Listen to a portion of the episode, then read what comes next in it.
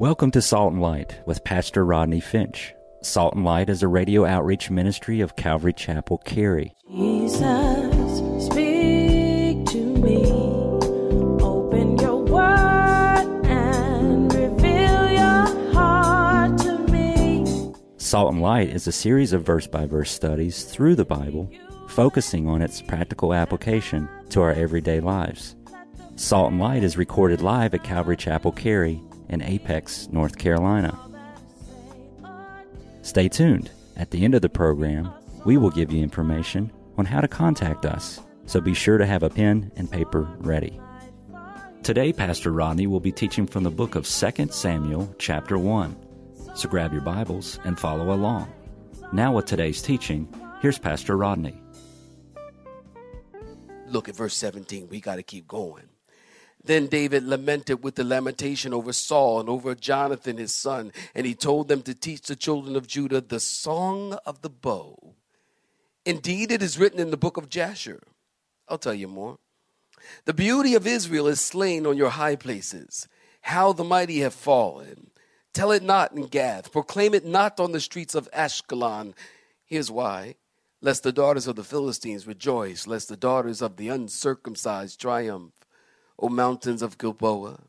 Let there be no dew nor rain upon you, nor fields of offerings, for the shield of the mighty is cast away there. The shield of Saul, not anointed with oil from the blood of the slain, from the fat of the mighty. The bow of Jonathan did not turn back, and the sword of Saul did not return empty. And Saul and Jonathan were beloved and pleasant in their lives, and in their death they were not divided. And they were swifter than eagles, they were stronger than lions. O daughters of Israel, weep over Saul, who clothed you in scarlet with luxury, who put ornaments of gold on your apparel. How the mighty have fallen in the midst of the battle. Jonathan was slain in your high places. I'm distressed for you, my brother Jonathan. You have been my very you have been very pleasant to, to me. Your love to me was wonderful, surpassing the love of a woman. How mighty have fallen, how the mighty have fallen, and the weapons of war perished. Okay, stop right there. Give me your attention. Again, Saul and his sons have been killed in the battle against the Philistines on Mount Gilboa. Now, listen, this was a sad and tragic end to the story of a man because Saul came to the throne a humble man and he left the throne a hardened man. He came to the throne a humble man and left the throne a bitter man. Verse 1 tells us after the death of Saul, David went back to Ziklag for two days. Now, listen, at this point, David's heart is right with the Lord. Verse 2 tells us on day three, a man came from Gilboa. Now, this is about 100 miles. So, this guy is hoofing it. He is making about 30 miles a day. He comes to David in Ziklag. Notice the Bible tells us, look at verse 2 again, his clothes are torn and dust is on his head. Now, listen, when the man walks up to David with his clothes torn and dust on his head, David knows exactly it's bad news. Because torn clothes and dust on your head meant that there was something that you were mourning, that there was uh, a death, that you were mourning something. David knows it's bad news. So, verse 3, David said, Where have you come from? He said, I escaped out of the camp of Israel. Verse 4, David said, How are things? How did things go? And the man answered, He said, Many people have run and many have died, and Saul and Jonathan, his sons, are dead as well. And when the man said that, that probably felt like a bomb dropped on David. Are y'all hearing me? Felt like a bomb dropped. Saul and Jonathan are dead as well. That felt like, ah. Have you ever received, like out of nowhere, unexpectedly, bad news? Like somebody died and you don't know. This morning, I'm up, I'm at work at 5 a.m. Y'all know I get up early. I send y'all people emails at five to three o'clock in the morning. Some of y'all got emails from me at that time. Of course, you wasn't awake to receive them, but you you got it. I get up early. I like to get up early. I just do. I like to get up early. I like to come in. I like for it to be quiet. I think I can hear from God. I can hear from God before nine. After nine, I can't hear a thing. It's like I just, I just can, I honestly can. I just love to come in early, and I love to get early. I got here early this morning, and I'm reading this text, and I call Miss Elvira. Now it's like 5.15, 5.20. I call Miss Elvira, who also gets up very early. And I asked her, was it okay to share this story with you? It was probably about, I don't know, 3 a.m. Um, Miss Elvira was about 26 years old. Am I right, honey? You were 26 years old. And it's about 3 a.m. in the morning. Her and her first husband, I am Miss Elvira's second husband. Her first husband and she were preparing to move to Oakland, California. About 3 a.m. in the morning, she receives a knock on the door. And when she opens the door, the sheriff's department is standing there. That's a bomb. That's a bomb. Say no more. It's almost like when David sees the man, he's got torn clothes and ashes on his head. It's like, don't tell me. And your husband's not at home. The sheriff is at the door to tell her that her first husband, his name was Fonda Creighton, uh, had been killed in a car accident. She's 26 years old with three children, three small children. And she told me uh, this morning, actually, I didn't know this until this morning, you told me. She said the first thing that came to her mind was Job 121. The Lord gives and the Lord takes away. Blessed be the name of the Lord. First thing came to mind. I said, you mind if I share that, honey? She goes, no, no you sure, fine, no problem. So we'll get by. And I immediately started writing this. Here is why you need to be in a Bible teaching church. This is why you need to know the word of God.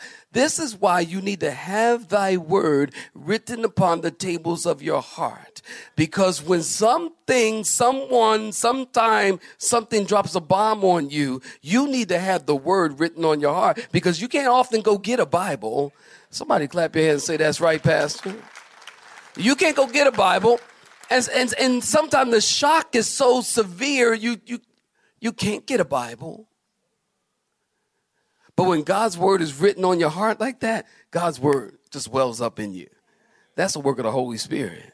God's word will just well up in you. The Lord gives and the Lord takes away. Blessed be the name of the Lord. That's why you need to study God's word. That's why you need listen. If you're visiting here tonight and you you don't go to a Bible teaching church, that's not good. I'm not talking about a church that teaches about the Bible. Huh? I'm not talking about a church that springs boards from the Bible. Well, we've been in them. You know, read a verse. You can shut the book. The next three hours, I'm going to talk. Don't know about what, but I'm going to talk. Grandma, I'm going to go and preach to you because these people ain't listening to me. You know what I'm saying. You need to be in a church that teaches the Bible. I, I mean, verse by. Oh, wait, wait, clap your hands you know, I, have I've talked to many pastors and I've told them and encouraged them that, you know, you don't have to do it like, don't get me wrong, you don't need to do it like I do it. I don't have the corner on teaching the Bible. I don't have. I'm not like the the. Uh, you know, I'm a really fantastic teacher, but I mean, I'm not. I'm not like I don't have the corner on how it goes.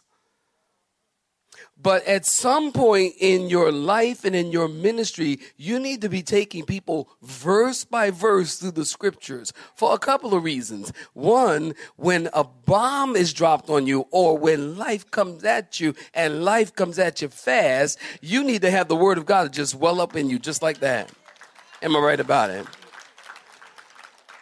You need to have the word of God just well up in you because it's written on the tables of your heart.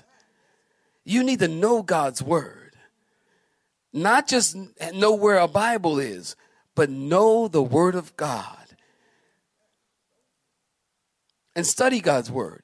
And you need to be taking people through the scriptures so that in that day, not when, but if, not, not if, but when you stand before the Lord, you can say, like Paul said, I have not shunned to declare unto you the whole counsel of the word of God. If you don't teach people the whole Bible, you can't say that.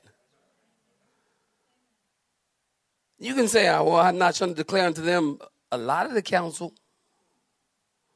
Well, I'm not shunned to declare unto them most of the counsel. When you teach verse by verse, you get it all. Verse by verse is also good because it corrects the teacher. How many times have you heard me say something in the pulpit, come back a week or two later and go, you know what, I said this back then, but I kept studying, and then I see this right here. I was wrong about that back. It doesn't happen that often, but I was wrong about you know, I, I, I, once in 20 years. I mean, it happens. It happens to the best of us. I ain't got no problem with that. Don't get me wrong. I'm, I don't. I don't honestly think. Look, I can make a mistake. I'm just like you. I'm just trying to see Jesus just like you. God just called me to do this. That's all. No difference. Don't put me up there and you down here. Same requirements for you is or for me, and for me, you. Amen.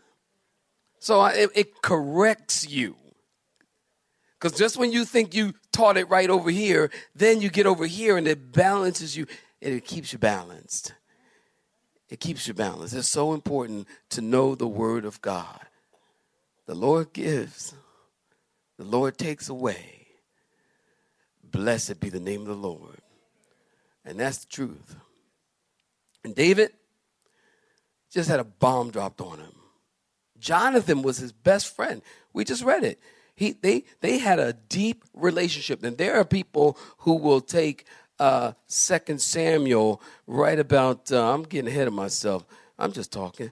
Look at Second Samuel in the 26, and they'll try to make something perverted out of it, or something more than what it is. It's simply saying they had a wonderful, deep, godly, loving relationship between each other. That's all it's saying. Don't make more of it than necessary. And you can twist the scriptures and torture the scriptures almost to say whatever you wanted to say. Or you can let the scriptures speak for themselves. They had a godly relationship. That's all that's saying. So David's had a bomb dropped on him. I thought of Proverbs 7 1 through 3. My son, keep my words and treasure my commands within you. And keep my commands and live in my law as the apple of your eye. Bind them on your fingers and write them on the tables of your heart. Deuteronomy 11, 18 through 20. Therefore, you shall lay up these words of mine on your heart and in your soul, and bind them as a sign on your hand, and they shall be as frontlets between your eyes.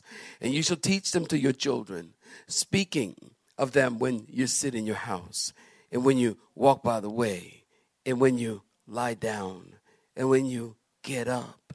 You shall write them on the doorposts of your house and on your gates, talking about the word of God. Well, listen, David receives this news. It hit him like a bomb. Jonathan was his best friend, and now he's dead. Saul is dead, and Israel is defeated. Look at verse 5 of chapter 1, 2 Samuel. David said to the young man, How do you know this? Are you sure? Verse 6 The young man said, As it happened by chance, I happened to be on Mount Gilboa and there was Saul leaning on his spear, and the chariots and the horsemen followed him. Verse 7, he goes on to say, Saul saw me and called me over. Verse 8, he says, Saul asked who I was, so I told him that I was an Amalekite.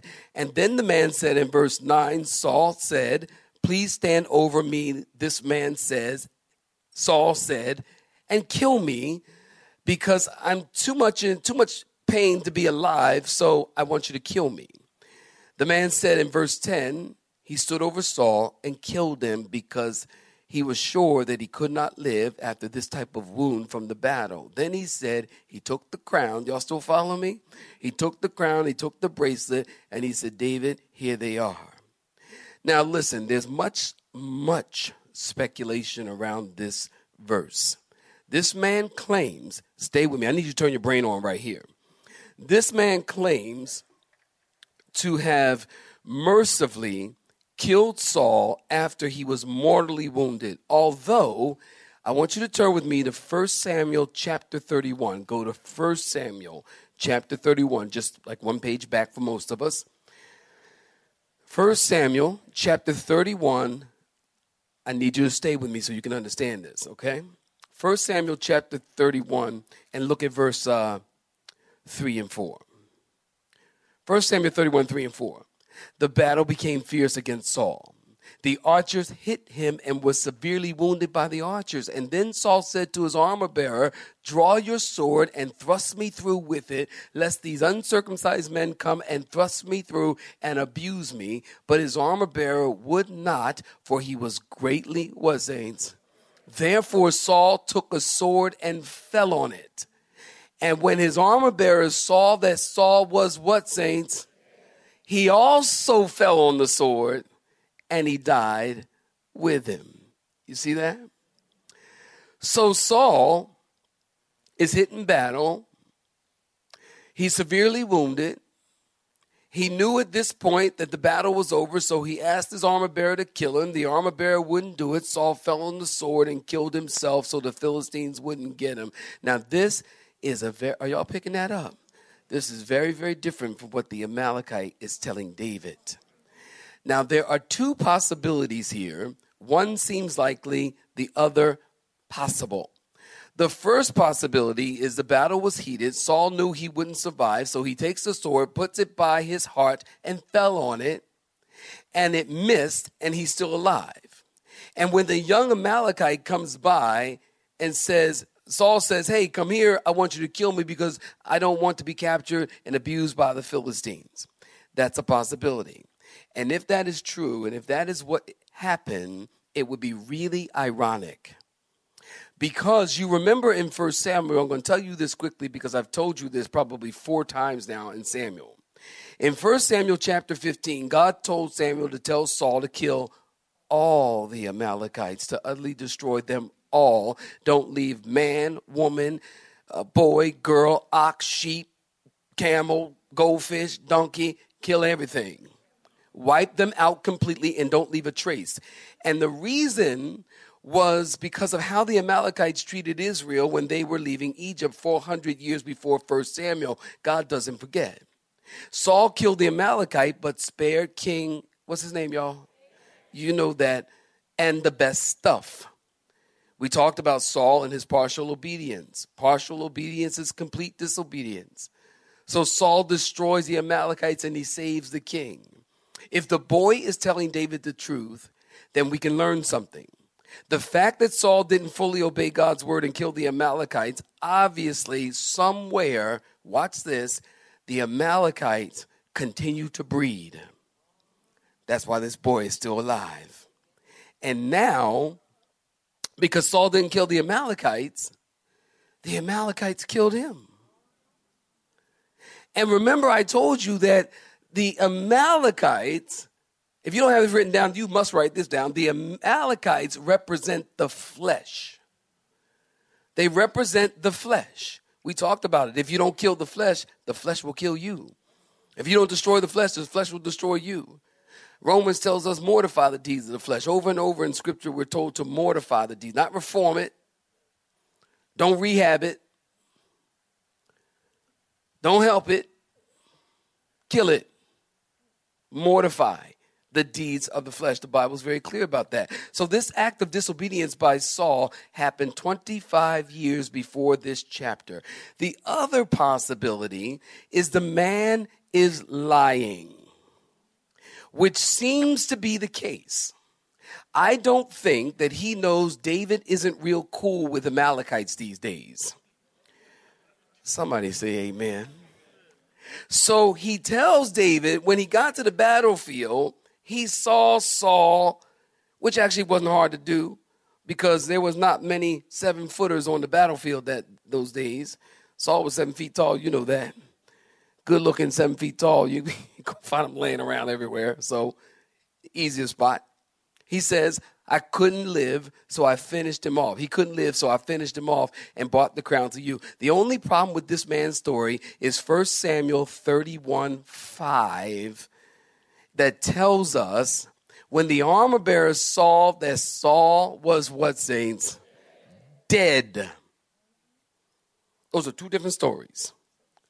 When he saw that Saul was dead, that he fell on his sword and died. Now, chapter 31, look at verse 6 in 1 Samuel. Saul and his three sons and his armor bearer died the same day. And one more thing go with me to 2 Samuel in chapter 4. Look at chapter 4. Okay, I'm just trying to put these possibilities out there for you. And you can choose whichever you want. I'm not going to argue about it, so don't ask me after service. 2 Samuel chapter 4, and then look at verse 10. When someone told me, saying, Look, this is David writing. When someone told me, saying, Look, Saul is dead, thinking to have brought good news, I arrested him and had him executed in Ziklag, talking about this situation, the one who thought I would give him a reward for his news. So you've got two different stories. One story, Saul killed himself because he knew he wouldn't survive on the battlefield. The other story, the Amalekite killed Saul and realized Saul wouldn't survive. Here's what I believe I believe the Word of God the Word of God is not the man's story. Are y'all picking up what I'm putting down? The Word of God is not the man's story. The man's story is the Word of God telling us what happened. That's not the, that's not the Word of God. It's just telling us, recording what happened and what He said. But it's not God's Word.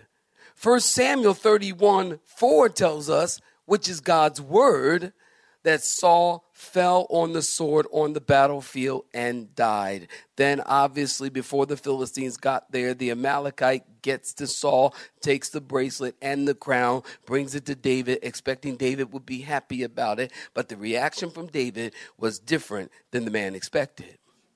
So, simply, I believe the Amalekite is lying to David.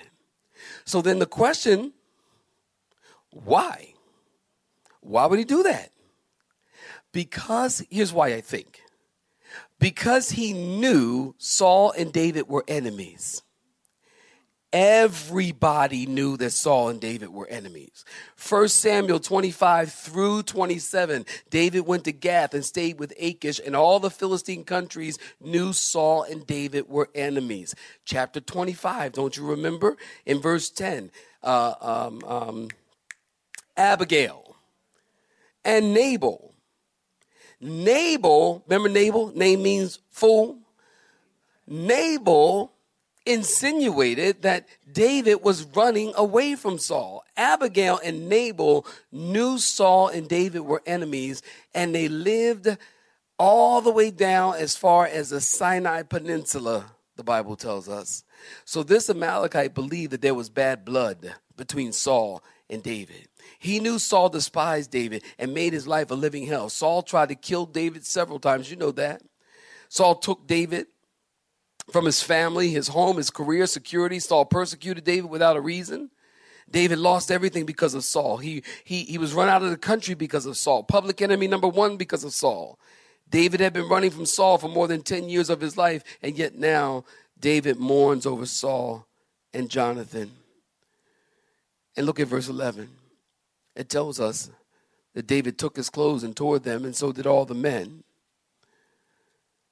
Then you would think David would have rejoiced. Because, I mean, let's get real. Let's keep it honest. Keep it 100. If somebody does you wrong, and they've been doing you dirty for 10 years, talk about you on Facebook, blowing you up, on Instagram, and and been and then you hear something happen to them. The natural inclination of the flesh. I tell the truth, you in church. The natural inclination of the flesh is good. They got a taste of their own medicine. That's the natural human response. You have been listening to Salt and Light, a radio outreach ministry of Pastor Rodney Finch and Calvary Chapel Cary, located in Apex, North Carolina. Join Pastor Rodney Monday through Friday at this same time. For information regarding service times, you can contact us at 1 800 293 0923. That's 1 800 293 0923.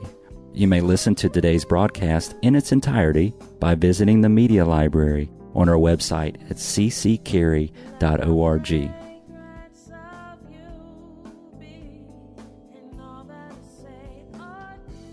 We would like to thank you for tuning in to Salt and Light and pray that you have been blessed. Until next time, may you be salt and light.